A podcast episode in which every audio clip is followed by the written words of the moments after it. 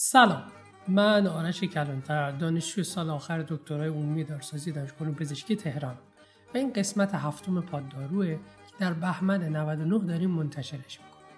پادداروی پادکست سلامت محوره که قصد داره اطلاعاتی رو ارائه بده تا کمکمون کنه زندگی با کیفیت‌تر و سالم‌تری داشته باشیم. امیدوارم از این قسمت خوشتون بیاد و حال خوبی براتون رقم بزنیم.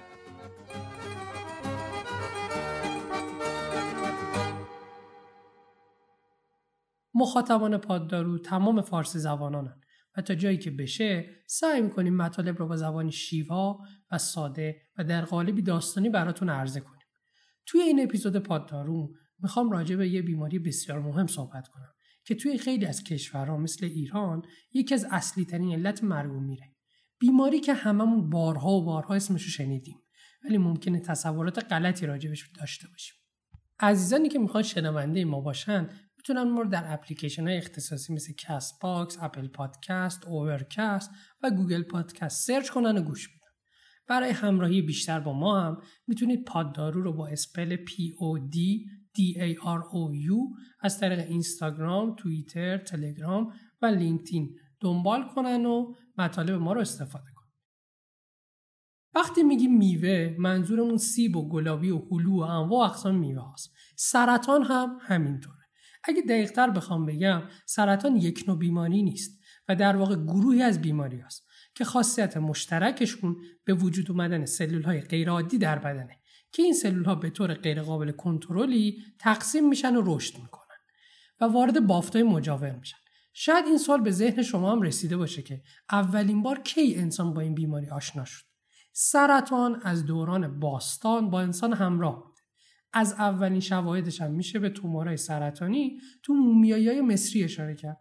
اولین باری که توی تاریخ به این بیماری اشاره شده 3000 سال قبل از میلاد حضرت مسیح بوده که میشه حدود 5000 سال پیش. اونم توی مصر باستان. مصری‌ها در اون زمان یک کتاب مرجع پزشکی داشتن که ما امروزه به اسم پاپیروس ادوین اسمیت میشناسیمش. این ادوین اسمیت در واقع اسم یه دلال بوده. بنده خدا پزشک نبوده. سال 1862 این کتاب رو در مصر میخره و به آمریکا میاره. به همین دلیل هم اسمش مونده روی این کتاب. حالا این کتاب راجع به چیه؟ پاپیروس ادوین اسمیت قدیمی ترین رساله جراحی در تاریخ بشر. توی این کتاب با اینکه از لغت کنسر استفاده نشده ولی در مورد از بین بردن تومورهای سینه با سوزوندن اونا به وسیله‌ای به اسم دریل آتشین همچین چیزی نام برده شده و گفته شده که این بیماری قابل درمان نیست. کسی که برای اولین بار اسمی برای این بیماری به کار برد کسی نبود جز بقراط، پدر علم پزشکی. همون که پزشکا بعد فارغ التحصیلی قسمنامه‌اش رو میخونن و خیلی از مردم عادی فکر میکنن همون سقراطه. اون از لغت کارسینوس برای توصیف تومورایی که ایجاد زخم نمیکنن استفاده کرد و کارسینوما رو برای تومورایی استفاده کرد که ایجاد زخم میکنن. این دو تا لغت به زبان یونانی یعنی خرچنگ. بعد از بقراط سلسوس پزشک رومی هم این لغت یونانی رو به لاتین ترجمه کرد و کلمه کنسر رو به عنوان اسم این بیماری به کار برد. این کلمه هم به معنی خرچنگ. سرطان هم ترجمه همین لغت به عربیه. این نامگذاری دو تا علت میتونه داشته باشه. یه علتش اینه که غده سرطانی اندام هدفش رو مثل خرچنگی که شکارش رو در چنگ میگیره در بر میگیره. دلیل دومش هم اینه که غده سرطانی هم رنگش، هم شکلش، هم شمایلش مشابه خرچنگه.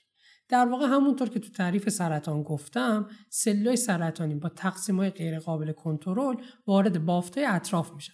اون زمان هم به این نکته پی برده بودن و رگه‌هایی که از غده سرطانی وارد بافت‌های مجاور شده بود مثل پاها و دستای خرچنگ شده بودن.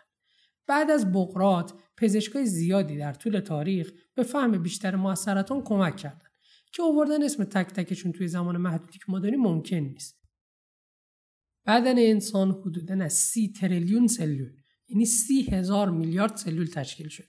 این عددی که میشنوم میفهمم 3000 میلیارد تومان واقعاً چقدر پوله. حالا بگذاریم.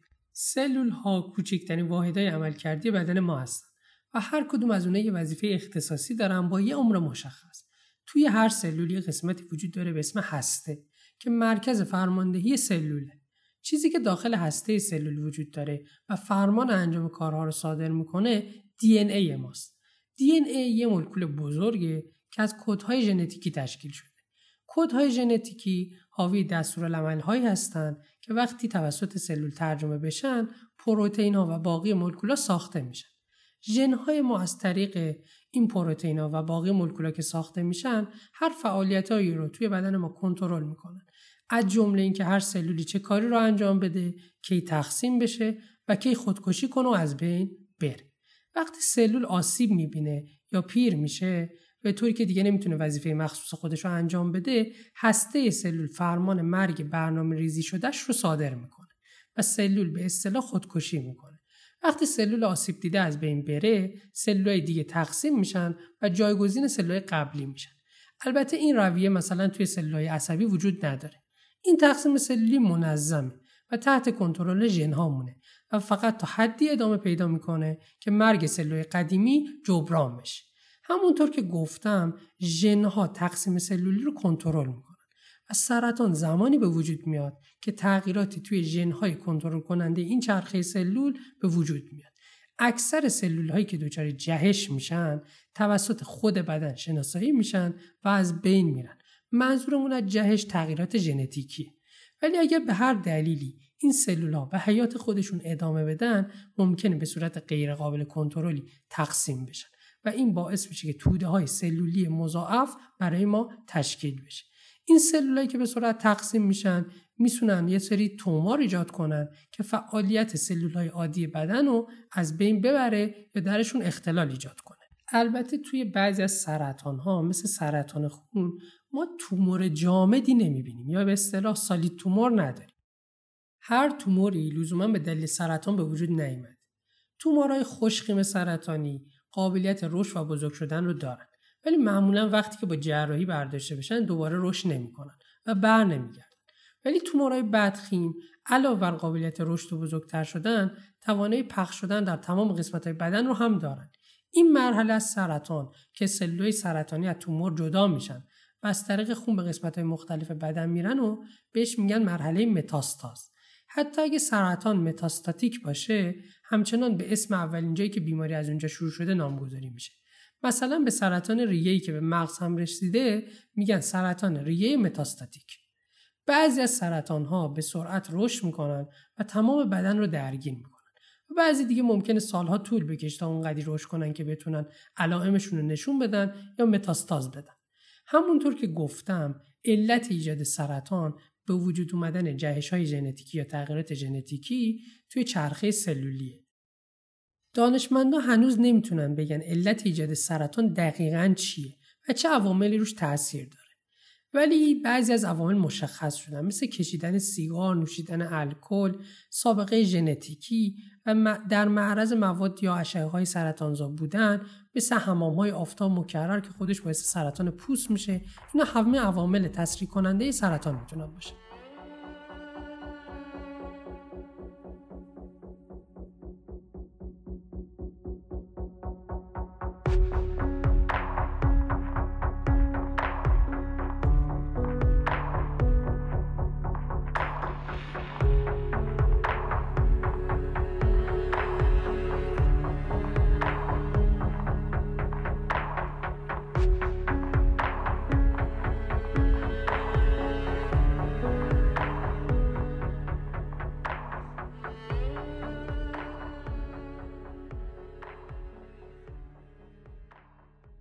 سرطان در حال حاضر دومین علت اصلی مرگ و میر در سرتاسر دنیاست و پیش بینی میشه که در قرن جاری به علت اصلی مرگ و میر و همچنین تنها مانع اصلی برای افزایش امید به زندگی مردم در تمام کشورهای دنیا تبدیل بشه. نرخ بروز مرگ و میر در سرطان‌های مختلف متفاوت، ولی در کل در سرتاسر دنیا در حال افزایشه.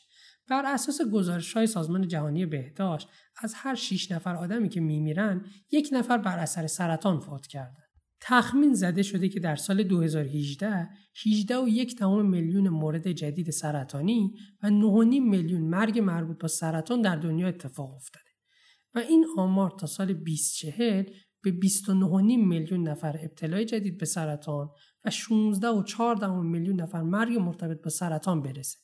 یعنی روزی 45,000 نفر فوتی به علت سرطان در سرتاسر دنیا. این رشد سریع آمار سرطان دلایل گوناگونی داره. که یکی از اصلی تریناش شیوع و رواج ریسک فاکتورهای اصلی این بیماریه که خیلی هاشون مربوط به توسعه اجتماعی و اقتصادی کشور است، به طوری که تقریباً 70% مرگ‌های ناشی از سرطان در کشورهای با درآمدهای پایین و متوسط رخ میده. بر اساس آخرین آماری که سازمان بهداشت جهانی منتشر کرده، 1/3 مرگ و میر ناشی از سرطان به دلیل اضافه وزن، نداشتن فعالیت فیزیکی کافی، نخوردن میوه و سبزیجات به میزان کافی، مصرف دخانیات و الکل و اضافه وزن و همین چیزایی بود که گفتم. مصرف دخانیات خودش به تنهایی باعث 22% از مرگ و میرهای ناشی از سرطانه. در واقع اصلی ترین عامل خطر برای این بیماری. حالا هی سیگار بکشید. سرطان در کشور ما هم مثل سایر کشورهای در حال توسعه سرعت رشدش بالاست و بعد از حوادث ترافیکی و بیماری قلبی عروقی 3 علت مرگ و میره. سالانه حدود 112,000 نفر تو کشورمون به سرطان مبتلا میشن و بر اساس پیشبینی اداره مبارزه با سرطان وزارت بهداشت تا 15 سال آینده علت 80% از مرگ و میرها سرطان خواهد. کاش فقط یه خورده روی آمار فکر کنیم. 80% میشه از هر 5 مرگ 4 مربوط به سرطان باشه.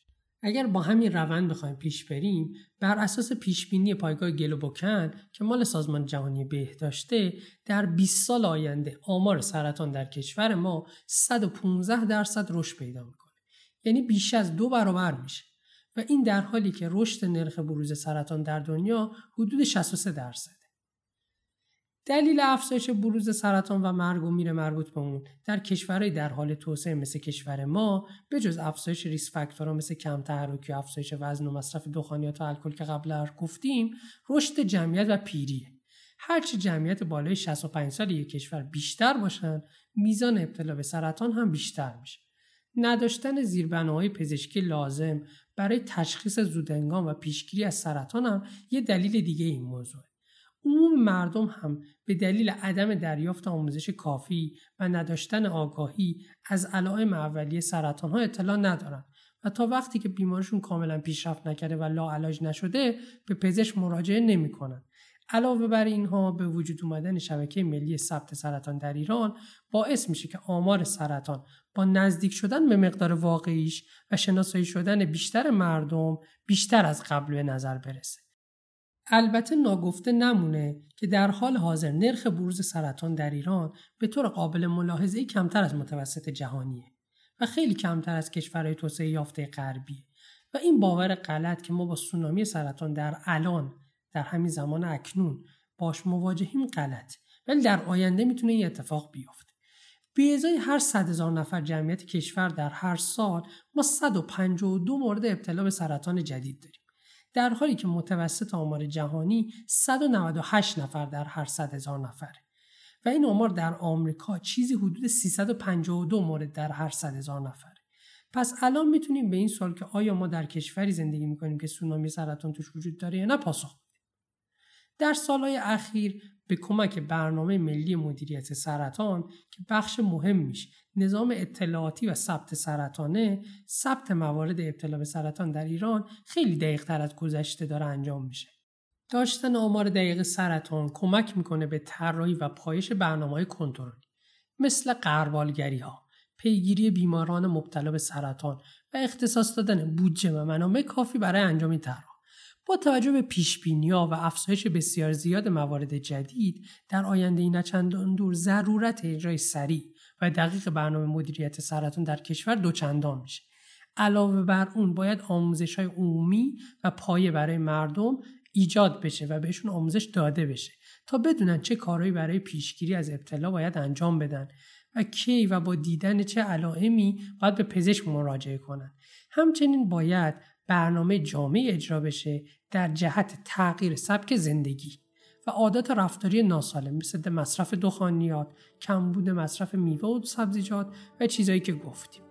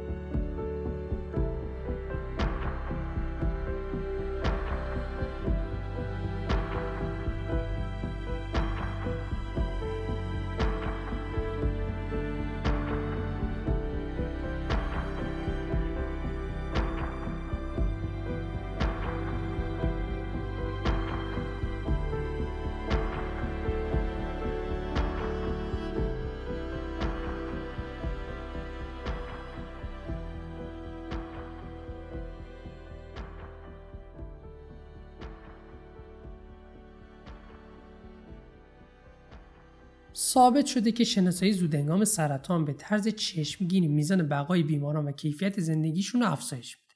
علاوه بر این به طرز معناداری هزینه‌ها و پیچیدگی درمان رو کاهش میده. پس میشه نتیجه گرفت با برنامه‌ریزی برای شناسایی زودهنگام سرطان‌ها بار سرطان کشورها به طرز قابل ملاحظه‌ای کاهش پیدا می‌کنه. قبل از اینکه بحث رو ادامه بدیم، باید بگم نرخ بقای 5 ساله یعنی چی؟ نرخ بقای 5 ساله به ما میگه چند درصد افراد 5 سال بعد از تشخیص بیماری سرطانشون همچنان زنده موندن. این شاخص به ما کمک میکنه بفهمیم انواع مختلف سرطان تا چه حد قابل درمانن و تا چه حد خطرناک. از طرف دیگه برای نشون دادن تأثیر رویکردهای درمانی مختلف و تأثیرشون روی بقای بیمار به کار میره. اگه یه سرطانی زود شناسایی بشه و همراه بشه با درمان مناسب، احتمال بقای 5 ساله بیمار نسبت وقتی که در زمان دیرتر شناسایی بشه قاعدتاً بیشتره. برای مثال در آمریکا در صورتی که سرطان دهانه رحم در بانوان دیر شناسایی بشه، نرخ بقای 5 ساله فقط 15%، در حالی که اگه زود شناسایی بشه این میزان به 93% میرسه. در واقع معنیش اینه که از هر 100 نفر 93 نفرشون بیشتر از 5 سال زنده میمونن. همونطور که گفتم شناسایی زودهنگام به جز اینکه طول عمر و کیفیت زندگی بیمار رو افزایش میده، هزینه‌های درمان رو هم به شدت کاهش میده. برای مثال در کشورهای پردرآمد هزینه درمان با شناسایی به موقع بیماری نزدیک 2 تا 4 برابر کاهش پیدا میکنه. ولی متاسفانه در خیلی از کشورها، به خصوص کشورهایی که منابع کمتری دارن، ضرورت و اهمیت شناسایی زودهنگام سرطان هنوز جا نیافتاده و همین سیکل معیوب باعث میشه که منابع مالیشون بیشتر هدر بره و هزینه بیشتری رو پرداخت کنن. اکثر سرطان‌ها در صورت شناسایی زودهنگام قابل مهار شدنه، ولی از بین تمام سرطان‌ها به شناسایی زودهنگام سرطان ریه، روده، سینه و دهانه رحم تاکید بیشتری شده و تاثیر بیشتری داره در بهبودی بیماران. تو کشور ما شایع‌ترین سرطان‌ها به ترتیب سرطان سینه، معده، روده بزرگ، ریه و پروستات. پس شناسایی به موقع این سرطان‌ها با توجه به آمار بالاشون حیاتی. سوالی که ممکنه براتون پیش بیاد اینه که شناسایی زودهنگام دقیقاً یعنی چی؟ چطور میشه سرطان رو زود شناسایی کرد؟ فرق شناسایی زودهنگام و تشخیص زودهنگام چیه؟ شناسایی زودهنگام 2 مؤلفه اصلی داره. اولیش غربالگریه و دومی تشخیص زودهنگامه. پس تشخیص زیر مجموعه شناسایی و این دوتا یکی نیستن. غربالگری یعنی بیایم افراد سالم رو تست کنیم، یعنی اونایی که حتی علامتی هم خیلی نشون ندادن. از اونجایی که تستای غربالگری روی جمعیت نسبتاً زیادی از آدم‌ها انجام میشه و منابع ما هم محدوده، پس باید ساده باشن و هم مؤثر. بذاریم 4 تا از مهمترین تستای غربالگری سرطان رو براتون مثال بزنم. اولین تست ماموگرافیه. ماموگرافی تست غربالگری سرطان سینه است. اگر توده سرطانی در سینه وجود داشته باشه، با عکسبرداری با اشعه ایکس ری مشخص میشه. این تست رو خانم‌های بالای 50 سال به طور سالیانه باید انجام بدن. تست پاپ اسمیر برای غربالگری سرطان دهانه رحم تو بانوانه که خانم‌های 30 تا 65 سال هر 3 تا 5 سال باید 1 بار این تست رو انجام بدن.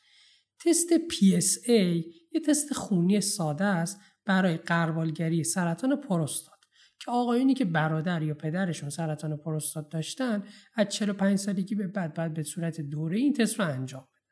CT اسکن ریه تست غربالگری برای سرطان ریه است. افراد بالای 55 سال که برای مدت طولانی و به مقدار زیاد سیگار میکشیدن، یعنی حدود 1 بسته سیگار در روز یا 20 تا نخ سیگار در روز به مدت 30 سال یا بیشتر، یا 40 نخ سیگار در روز برای 15 سال. چه سیگار رو تو 15 سال گذشته ترک کرده باشن و چه همچنان سیگاری باشن، باید سالانه قفسه سینه‌شون رو سیتی ریه کنن. تست آخر کولونوسکوپیه که برای غربالگری سرطان روده بزرگ انجام میشه. همه افراد بعد از سن 50 سالگی هر 5 تا 10 سال بعد این تست رو انجام بدن. همونطور که گفتم بعد از غربالگری مؤلفه دوم شناسایی تشخیص زودهنگام سرطانه.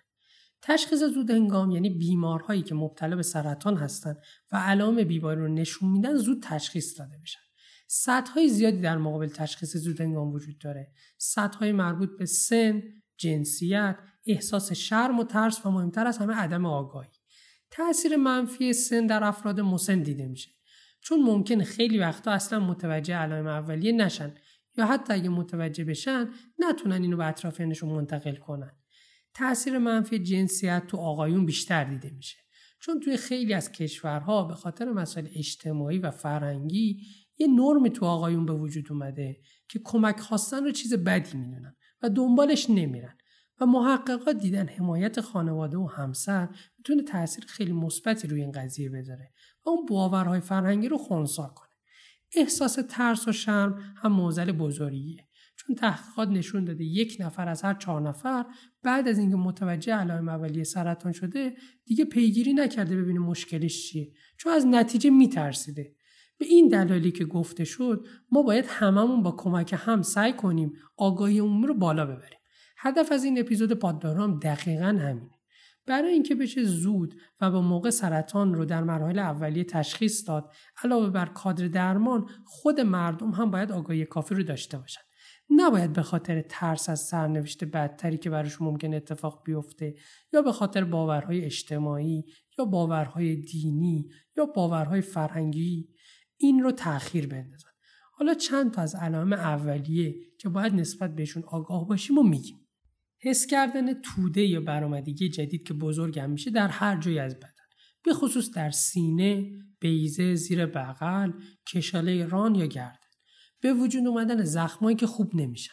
سرفه مزمنی که بیشتر از 3 تا 4 هفته طول کشیده باشه. تغییر در عادات دفع که بیشتر از 2 هفته طول کشیده باشه. وجود خون در ادرار یا مدفوع.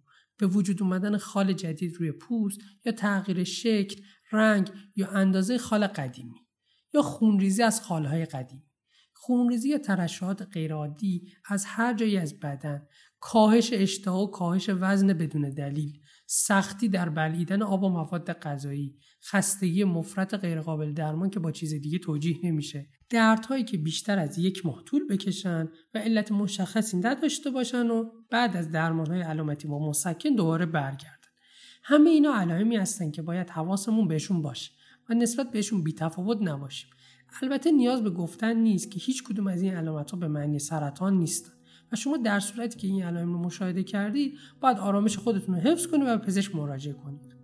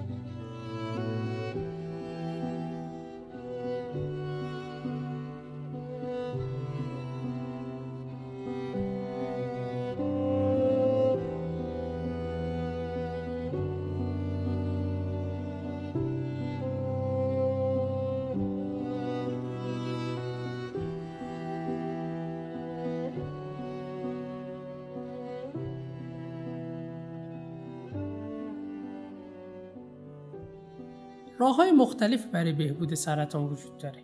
اینکه بیمار چه پروسه درمانی رو دریافت کنه به نوع سرطان و میزان پیشرفت بودنش بستگی داره. هدف نهایی از بهبود دادن سرطان رهایی کامل از این بیماری که البته دستیابی به این هدف بستگی به وضعیت بیمار داره و اگر نشه با راه‌های درمانی فرد به طور کامل درمان بشه، در اون صورت هدف بعدی کوچیک کردن و متوقف کردن رشد سرطانه تا بیمار سالهای باقی مونده از عمرش رو بدون داشتن علائم بیماری سپری کنه. راه اول جراحیه. هدف از جراحی اینه که تا جایی که میتونه بدون آسیب به بافت‌های مجاور تومور سرطانی رو از بدن خارج کنه. راه دوم شیمی درمانی. تو این راه از داروهایی برای کشتن سلولای سرطانی استفاده میشه که البته سلولای اطراف هم ممکنه باش آسیب ببینن و عوارض جانبی رو نشون بدن. راه سوم پرتو درمانیه. توی این روش از پرتوهای پر انرژی مثل اشعه ایکس برای از بهبود تومور یا کوچیک کردن اون استفاده میکنن. راه چهارم پیوند مغز استخوان یا پیوند سلولای بنیادی. سلولای بنیادی ما سلولای خونی مثل گلبولهای سفید، گلبولهای قرمز و پلاکتامون رو میسازن. اگر فردی تحت شیمی درمانی یا پرتو درمانی قرار بگیره، سلولای خونیش کاهش پیدا میکنن. با پیوند مغز استخوان این سلولای از دست رفته جبران میشن و پزشک میتونه شیمی درمانی یا پرتو درمانی رو با دوزهای بالاتری ادامه بده تا به مراحل درمان نزدیکتر بشه. راه پنجم ایمونوتراپی یا ایمنی درمانیه. این روش به سیستم ایمنی بدن فرد بیمار کمک میکنه که با سلولای سرطانی مبارزه کنه. راه ششم هورمون درمانی. بعضی از سرطان‌ها مثل سرطان سینه یا پروستات تحت تاثیر هورمون‌ها رشد می‌کنن. اگه بیایم هورمون‌ها رو حذف کنیم یا کمشون کنیم، اثرشون از بین میره و از رشد سرطان جلوگیری میشه یا سرعت رشد کاهش پیدا می‌کنه. راه هفتم درمان هدفمنده. با این روش درمانی تغییرات سلولای سرطانی نسبت به سلولای عادی که بهشون اجازه رشد، تقسیم و پخش شدن رو میده هدف قرار میگیره. بعضی از بیماری ها ممکنه فقط با یکی از این راه ها بیماریشون کنترل بشه، ولی اکثر بیمارها نیاز دارن ترکیبی از 2 تا 3 تا یا 4 تا از راه درمانی بالا رو دریافت کنن. مثلا الان عرف شده تو راه علمی جدید که اول حتی اونایی که میخوان جراحی کنن هم با پرتو درمانی یا شیمی درمانی غده رو کوچیک میکنن و بعد با جراحی غده رو خارج میکنن. البته هیچ کدوم از این راه‌های درمانی درمان قطعی و تضمین سرطان نیست و ما هیچ درمان قطعی برای هیچ نوعی از سرطان نداریم. این راه‌هایی که گفتم راه‌های کنترل و بهبود دادن سرطان. البته به این معنی نیست که هیچ کس با همین راه‌های درمانی به طور کامل درمان نشده. افراد زیادی بودن که بعد از طی کردن این پروسه‌های درمانی تا آخر عمرشون بدون سرطان زندگی کردن و در نهایت به علتی به غیر از سرطان درگذشتن. یعنی ما فقط بعد از اینکه فرد از دنیا بره و علت مرگش سرطان نباشه میتونیم بگیم سرطانش به طور کامل درمان شده. به همین دلیل پزشکان نمیتونن به هیچ بیماری بعد از طی کردن این راه‌ها تضمین بدن که بیماریشون دیگه بر نمیگرده، چون هنوز که هنوزه اطلاعات ما راجع به سرطان خیلی کمه و حتی بعد از گذراندن دوره‌های درمانی ممکنه سلولای سرطانی تو بدن باقی بمونن و بعداً به شکل دیگه خودشون نشون. سوالی که تو ذهن همه هست اینه که چرا یک درمان قطعی و واحد برای درمان سرطان با این همه پیشرفت نداریم؟ هر سال میلیاردها دلار صرف تحقیقات روی سرطان میشه، پس چرا درمانش پیدا نمیشه؟ جوابش خیلی ساده است. همونطور که اول اپیزودم گفتم، سرطان یه بیماری نیست. در واقع بیش از 200 نوع بیماری منجز است، مثل سرطان‌های مختلف، سرطان معده، سرطان کبد، سرطان چشم و غیره. هر کدوم از این بیماری‌ها خودشون انواع مختلفی دارن. مثلا سرطان سینه خودش 4 نوع متفاوت داره که هر کدوم درمان مخصوص با خودش رو داره. مسئله دیگه‌ای که وجود داره که سرطان از سلولای خود فرد بیمار نشأت میگیره. پس همونقدر که انسان‌ها با هم تفاوت دارن، سرطان‌ها هم با هم متفاوتن. گذشته از این که هر سرطانی به دلیل جهش‌های ژنتیکی خاصی که به وجود میاد با سرطان دیگه ممکنه متفاوت باشه. رشدش متفاوت باشه، شکلش متفاوت باشه، علائمی که نشون میده متفاوت باشه. علاوه بر این، چون گفتیم سلولای سرطانی مال سلولای بدن خودمون هستن، درمان اونها ممکنه به سلولای سالم ما هم آسیب برسونه. اینها همه سختی‌هایی که باعث میشه ما به درمان واحد برای یک نوع سرطان خاص نرسیم. علاوه بر این، یه مشکل دیگه هم وجود داره. به خاطر جهش‌های بی‌پایان سلولای سرطانی، رفتار این سلول ها نسبت به دارویی که دریافت میکنن هم ممکنه تغییر کنه. یعنی این سلول ها میتونن نسبت به دارویی که دریافت میکنن مقاوم بشن. علت این همه سختی و اینا چیه؟ علتش هوشمند بودن سلولای خودمونه. در این صورت بیمار داروی جدیدی دریافت میکنه، ولی باز هم ممکنه نسبت به داروی جدید هم مقاومت ایجاد بشه و این سیکل تا آخر ممکنه ادامه پیدا کنه. سرطان بیماری پیچیده‌ایه. هر چقدر دانش ما راجبش بیشتر میشه، بیشتر مطمئن میشیم که یه راه درمان جادویی براش وجود نداره. با این حال داروسازان شب و روز در تلاشن تا این موانعی که سر راه درمان سرطان وجود داره رو برطرف کنن. تا همین الان هم نسبت به گذشته پیشرفت‌های فوق‌العاده‌ای داشتیم. برای مثال نرخ بقای 5 ساله توی 40 سال گذشته 2 برابر شده. یا مثلا در اوایل دهه 70 میلادی فقط 5% بیماران مبتلا به سرطان خون 10 سال یا بیشتر از زمان تشخیص بیماریشون زنده میمونن. الان حدود 50% بیشتر از 10 سال زنده میمونن. یا برای مثال 91% از کسایی که سرطان پروستات میگیرن بیشتر از 10 سال زنده میمونن. با وجود تمام این پیشرفت‌ها هنوز راه طولانی در پیشه و متاسفانه هنوز نرخ بقای برخی از سرطان‌ها طی سالیان سال بهبود زیادی پیدا نکرد.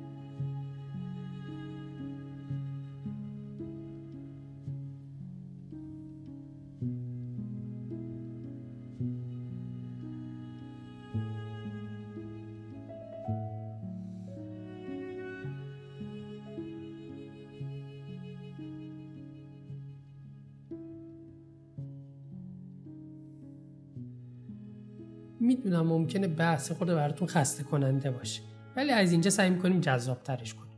اطلاعات علمی تا به خودی خود خشکن، ولی ما سعی کردیم اونو بازم جذاب بتون بگیم. همه ما اینو شنیدیم که روحیه مثبت توی درمان سرطان خیلی موثره، ولی واقعا روحیه و تیپ شخصیتی و سلامت روان چقدر تو درمان سرطان موثره؟ سالیان سال مردم معتقد بودن تیپ شخصیتی یا انسان‌ها روی مبتلا شدن یا نشدن به سرطان تاثیر داره. مردم فکر می‌کردن درونگراها و کسایی که رفتارشون عصبیه بیشتر به سرطان مبتلا میشن و اگر دچار سرطان بشن به احتمال بیشتری جونشون از دست میدن. بیشتر تحقیقاتی که در این زمینه صورت گرفته هیچ ارتباطی بین تیپ شخصیتی و سرطان رو پیدا نکردن، ولی تعداد کمی از تحقیقات صورت گرفته ارتباطی رو گزارش کردن. بعدها محققین متوجه شدن که بیشتر این تحقیقات خطا داشتن و یا روی تعداد افراد کمی مطالعه انجام شده و نتایجشون قابل تعمیم به جمعیت نبود. ولی با این حال رسانه‌ها همین تحقیقات خطادار رو خیلی وسیع پوشش دادن و به همین دلیل این باور غلط تو ذهن مردم ایجاد شده که تیپ شخصیتی روی ابتلا و مرگ و میر سرطان تاثیر داره. تا اینکه سال 2010 نتایج یکی از بزرگترین مطالعات علمی کتاب امروز توی تاریخ و توی دنیا انجام شده منتشر شد. توی این تحقیق نزدیک 60,000 نفر آدم به مدت حداقل 30 سال برای پیدا کردن ریسک فاکتورهای سرطان مطالعه شدند. این پژوهش هیچ گونه ارتباطی بین تیپ شخصیتی و ریسک ابتلا به سرطان یا رهایی از اون رو پیدا نکرد و این پایانی بود بر این غلط مصطلح. افرادی که مبتلا به سرطان شدن و خانواده‌هاشون خودشون رو تحت فشار میذارن که همیشه رفتار و ذهنیتشون مثبت بشه و اگه یه اتفاقی پیش بیاد که نتونن این حالت مثبت رو حفظ کنن احساس گناه میکنن و این اصلا وضعیت خوبی نیست، چون ناراحتی و اضطراب و ترس هم بخشی از احساسات طبیعی ما هن، مخصوصا وقتی ما مشکلات بزرگی توی زندگی دست و پنجه نرم میکنیم و نباید این احساسات رو سرکوب کنیم و جلوی بروزشون رو بگیریم. اگر فردی که مبتلا به سرطانه این فشار رو روی خودش احساس کنه که همیشه باید روی مثبتی داشته باشه، مجبور میشه به احساسات منفیش بی‌توجهی کنه و نمیتونه با کسی راجبشون حرف بزنه و این باعث میشه احساس تنهایی کنه که خود این باعث منفی‌تر شدن احساسات میشه و بیشتر عذاب وجدان میگیره که چرا حالت مثبتی نداره، چرا رویش خوب نیست. از طرفی ما انسان‌ها همیشه دوست داریم باور کنیم که با قدرت ذهنمون میتونیم ناممکن رو ممکن کنیم و حتی رشد سرطان رو متوقف کنیم.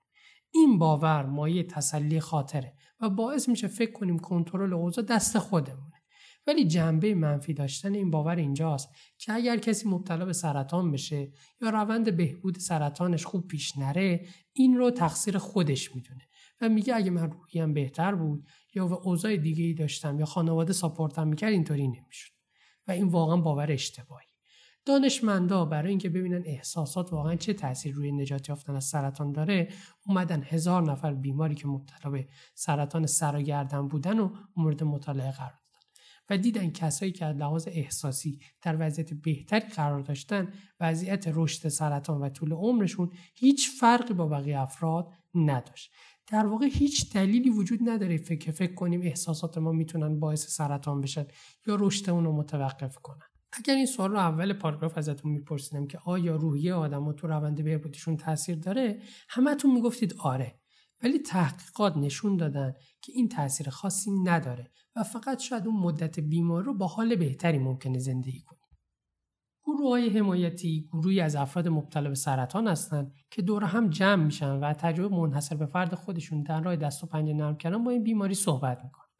طبق یه مطالعه‌ای که سال 1989 انجام شد، 1989 و سال 2007 هم تکرار شد، به این نتیجه رسیدن که شرکت توی گروه‌های حمایتی کیفیت زندگی افراد مبتلا به سرطان رو افزایش میده، ولی تأثیری روی بیماری و بقاشون نداره. منظور از افزایش کیفیت زندگی، کاهش فشار و استرس و خستگی و ریسک افسردگی. مطالعه دیگه‌ای هم این نتایج رو تایید کرد و نشون داد که شرکت در این گروه‌ها فقط کیفیت زندگی بیماران رو افزایش میده. سرطان مثل خیلی از بیماری‌های دیگه علاوه بر جسم، بر احساسات و روان ما هم تاثیر میذاره. مراقبت از سلامت روان و دریافت حمایت‌های احساسی میتونه به فرد مبتلا به سرطان و عزیزانش کمک کنه که بهتر با این بیماری و روند درمانش کنار بیان و مدیریتش کنه.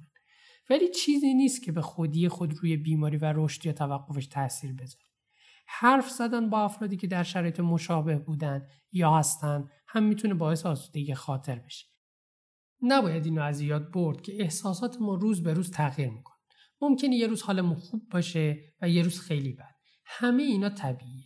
بیشتر بیمارها با گذشت زمان میتونن این واقعیت رو قبول کنن و باهاش کنار بیان که به بیماری سرطان مبتلا شدن. ولی اگر کسی به کمک بیشتری نیاز داشت، حتما باید به این گروه حمایتی سر بزن. هر کاری که لازمه رو باید انجام داد تا در نهایت بهترین احساس رو نسبت به خودمون داشته باشیم و کیفیت زندگیمون چه در حالت بیماری و چه در حالت سلامت افزایش پیدا کنه.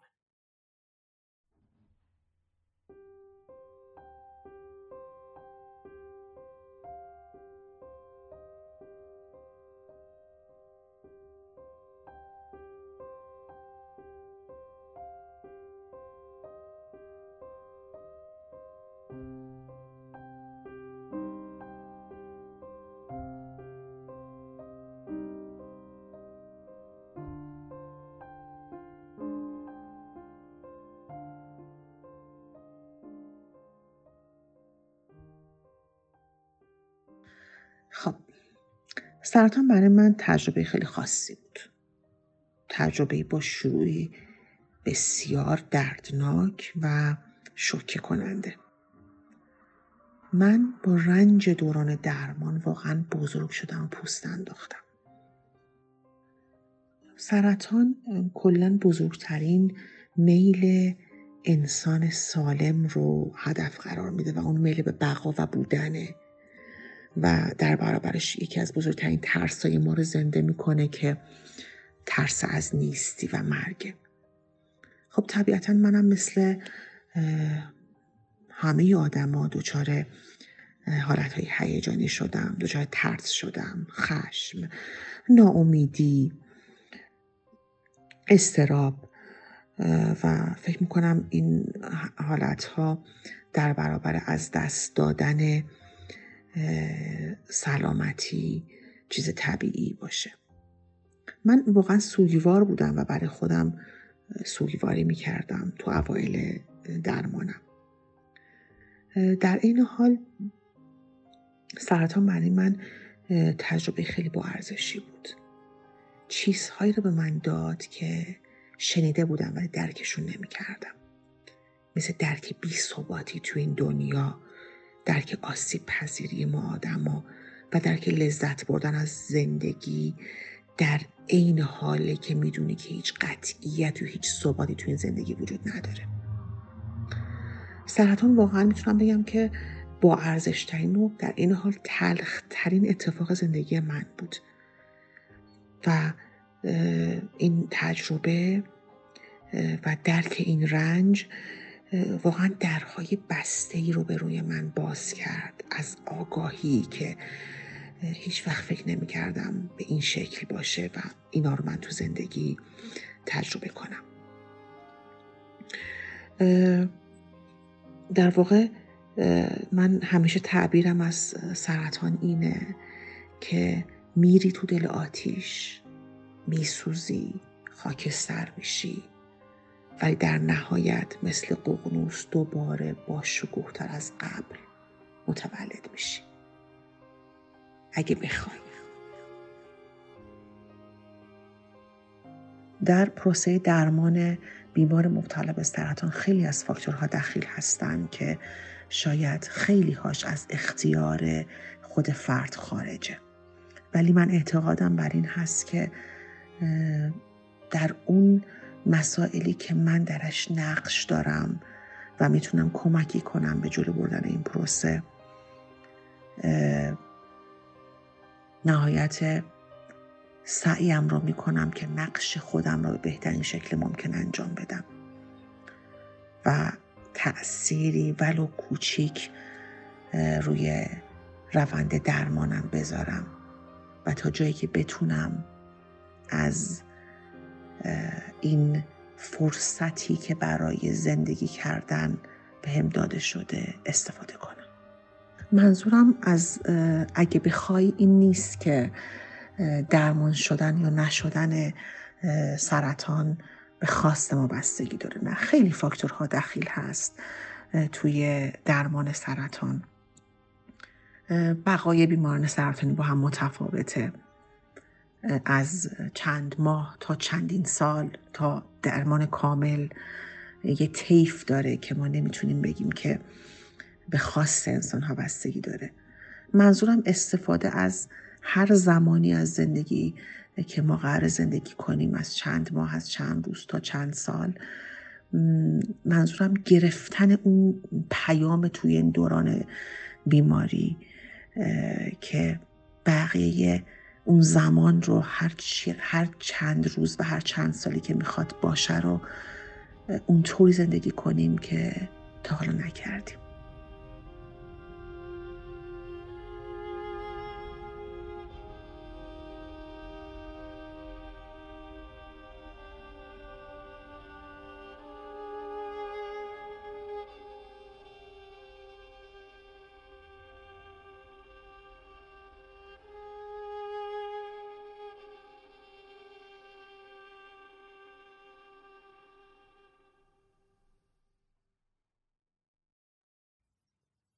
متاسفانه تا امروز این بیماری جون عزیزان زیادی رو گرفت، چه از اطرافیان خودمون چه از آدم‌های بیشتر شناخته شده.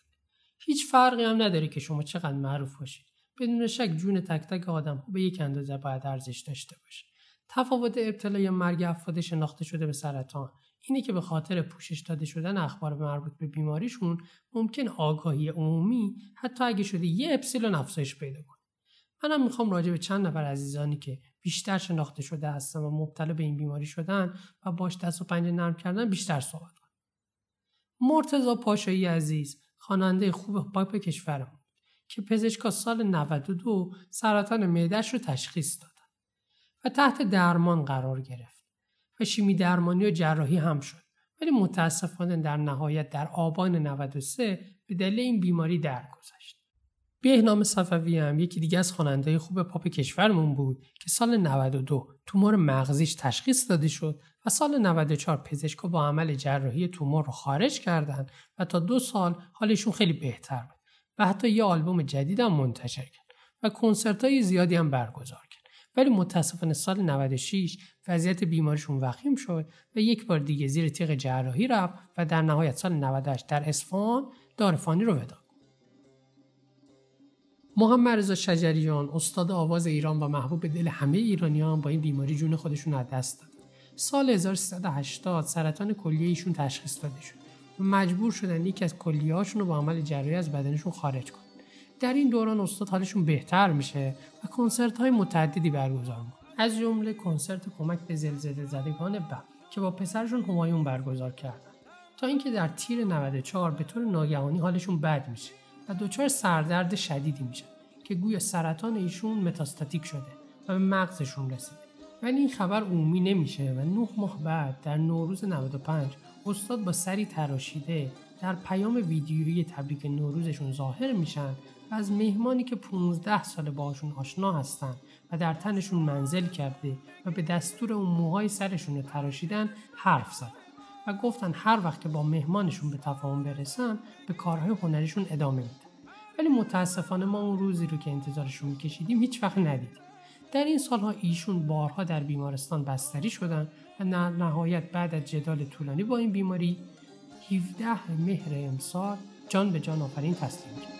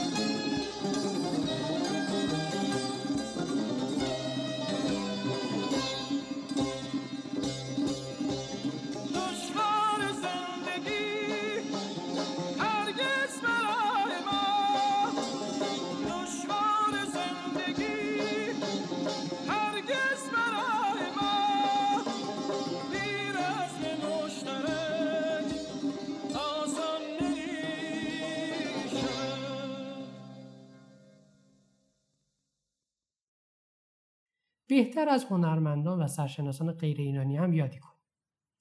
هامفری بوگارت و اینگرید برگمان، زوج معروف فیلم کازابلانکا، بزرگترین ستاره های سینمای کلاسیک هالیوود، هر دو به علت سرطان درگذشتند.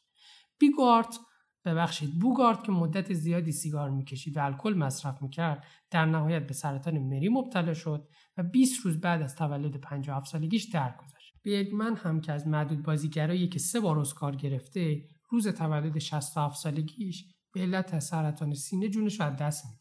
آلن ریکمن، پروفسور اسنیپ محبوب سری فیلم‌های هری پاتر، سال 2015 سرطان پانکراسش تشخیص داده میشه و سال 2016 دنیا میره. والت دیزنی، اسطوره بزرگ انیمیشن سازی و رکورددار جایزه اسکار با 22 تا جایزه، سیگاری قهاری. از سیگار فیلتردار هم استفاده نمی‌کرد و فقط پیپ می‌کشیده. در نهایت هم به دلیل سرطان ریه فوت می‌کنه. استیو جابز، اصلی ترین مهره شرکت اپل، در سال 2003 سرطان پانکراسش تشخیص داده میشه، ولی متاسفانه به توصیه پزشکش گوش نمیده و تا 9 ماه بعد از انجام عمل جراحی امتناع میکنه و در عوض به طب مکمل رو میاره که به عقیده خیلی از پزشکا همین تأخیر در شروع روند درمانی به قیمت جونش تموم میشه و در نهایت در سال 2011 در حالی که 56 سال داشته از بین میره. از درگذشتگان گفتیم، ولی نباید این نکته مهم رو هم فراموش کنیم که خیلی از افراد هم به این بیماری غلبه پیدا کردن. رابرت دنیرو محبوب در سن 60 سالگی در سال 2003 به لطف تست‌های غربالگری که به صورت روتین انجام میداده، با تست PSA سرطان پروستاتش تشخیص داده میشه و در مراحل اولیه درمان میشه و الان هم بعد از 18 سال سعی سالم داره به حرفه بازیگریش ادامه میده. بن استیلر، بازیگر و کمدین معروف آمریکایی، هم مثل دنیرو با تست PSA و شناسایی به موقع سرطان پروستاتش در سن 46 سالگی تونست با جراحی به راحتی درمان بشه و از اون موقع تا حالا بدون سرطان زندگی کرد. هیو جکمن، بازیگر استرالیایی محبوب، به نوعی سرطان پوست مبتلا شده که مهمترین دلیلش در معرض نور آفتاب قرار گرفتنه. جکمن از سال 2013 تا 2017 6 بار مجبور به برداشتن توده‌های کوچیک سرطان از روی پوستش شد. اون یکی از افرادیه که سعی میکنه بقیه مردم رو هم نسبت به این بیماری آگاه کنه و بارها از مردم خواسته استفاده از ضد آفتاب رو فراموش نکنن. و در نهایت لری کینگ، موجی توانای آمریکایی که با چالش‌های سلامتی زیادی دست و پنجه نرم کرده، سال 1999 دچار سرطان پروستات میشه و چون به موقع تشخیص داده میشه، توده سرطانی با پرتودرمانی به راحتی درمان میشه.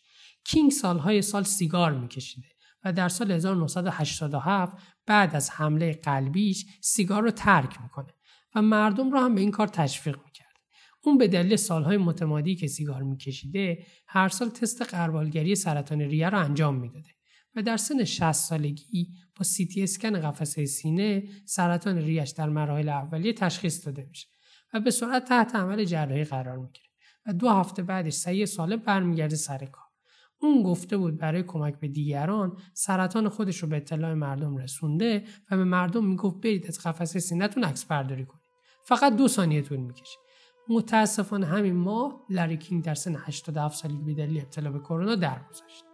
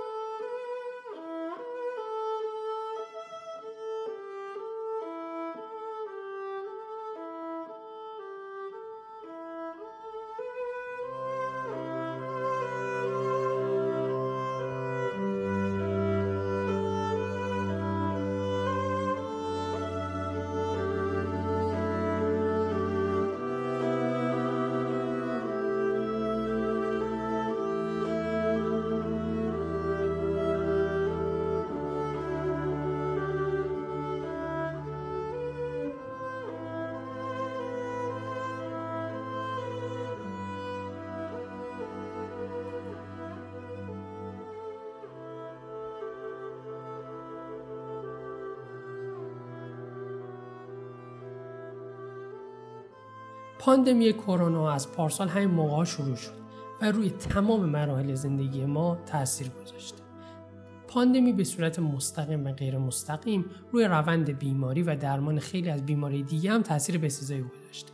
بیمارهایی که مبتلا به سرطان هستند قشر آسیب پذیری هستند چون به دلیل خود بیماری و درمانهایی که براش دریافت میکنن سیستم ایمنیشون ضعیف شد. نتایج مطالعات هم اینو تایید میکنه چون بر اساس تحقیقاتی که در چین، استرالیا و ایتالیا صورت گرفته درصد مرگ و میر کرونا در بیماران مبتلا به سرطان تقریباً 3 برابر جمعیت عادیه. علاوه بر اون تحقیقاتی هم نشون دادن احتمال اینکه بیماران مبتلا به سرطان نوع شدیدتری از کووید 19 رو تجربه کنن و در بخش مراقبت‌های ویژه بستری بشن بیشتر. لازم بودن و مفید بودن پروسه‌های درمانی سرطان مثل جراحی و شیمی درمانی و غیره اثبات شده است، ولی این پروسه‌ها تقریباً همشون در مراکز درمانی صورت می‌گیره و این مراکز آلوده هستند. علاوه بر اون در مسیر رفت و آمد هم خطر ابتلا براشون وجود داره. اگه اینو بذاریم کنار آسیب پذیری بیشتر بیماران مبتلا به سرطان و پیامدهای جبران ناپذیری ابتلای همزمان به کووید 19 به این نتیجه می‌رسیم که باید حتماً نسبت به ریسک و منفعت که برای بیماران سرطانی داره تجدید نظر بشه. در واقع باید سن، وضعیت بیماری، ضعف‌ها و بیماری زمینه هر بیماری رو در نظر گرفت و بعد به این مسئله فکر کرد که چه راه جایگزینی برای درمانش وجود داره. مثلا در صورت امکان باید داروی خوراکی تجویز بشه برای بیمار، نه داروهایی که لزومی داشته باشه تا بستری بشن داخل مرکز درمانی. یا فاصله زمانی مراجعه به مرکز درمانی تا حد امکان طولانی میشه. توی این شرایط یکی از راهکارهایی که در تمام دنیا توجه ویژه‌ای بهش شده تلمدیسین بوده یا استفاده از خدمات پزشکی به کمک تکنولوژی بدون اینکه بیمار و پزشک توی یک اتاق باشن.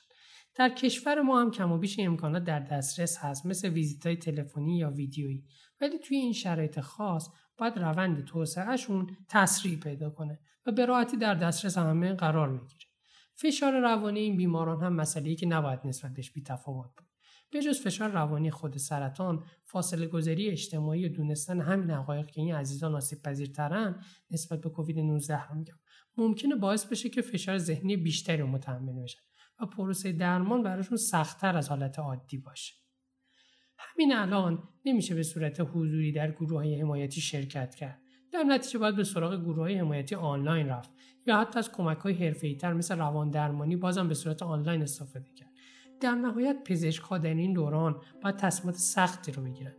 البته اگر این تصمیمات متفکرانه با ملاحظه و شفاف باشه یا با همیاری خود بیمار و مراقبینش صورت بگیره میتونه اطمینان رو نسبت به بیماری و روند درمانش بالا ببره. هرچند هیچ ویزیت حضوری با پزشک نمیشه.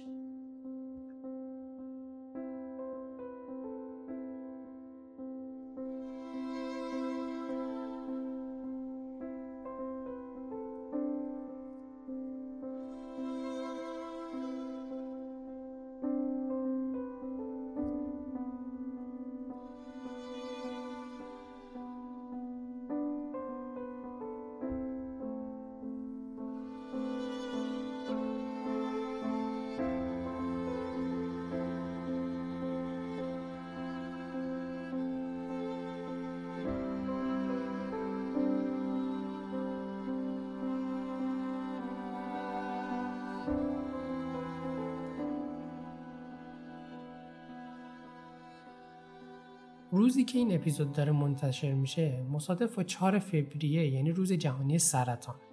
این اپیزود ممکنه روند کلی اپیزودهای ما نبوده باشه و یه خورده خشک‌تر و علمی‌تر بوده باشه، ولی به علت اهمیتی که موضوع سرطان و انتشارش بین مردم داره واجب بود که ما این اپیزود رو مفصل‌تر صحبت کنیم و زمانش هم طولانی‌تر بشه. ممنون که ما رو تحمل کردید و این مطالب علمی رو که ممکنه یه خورده خوش‌تر بوده باشه رو شنیدید. امیدوارم همتون سالم باشید. ما می‌خوایم سالم باشید.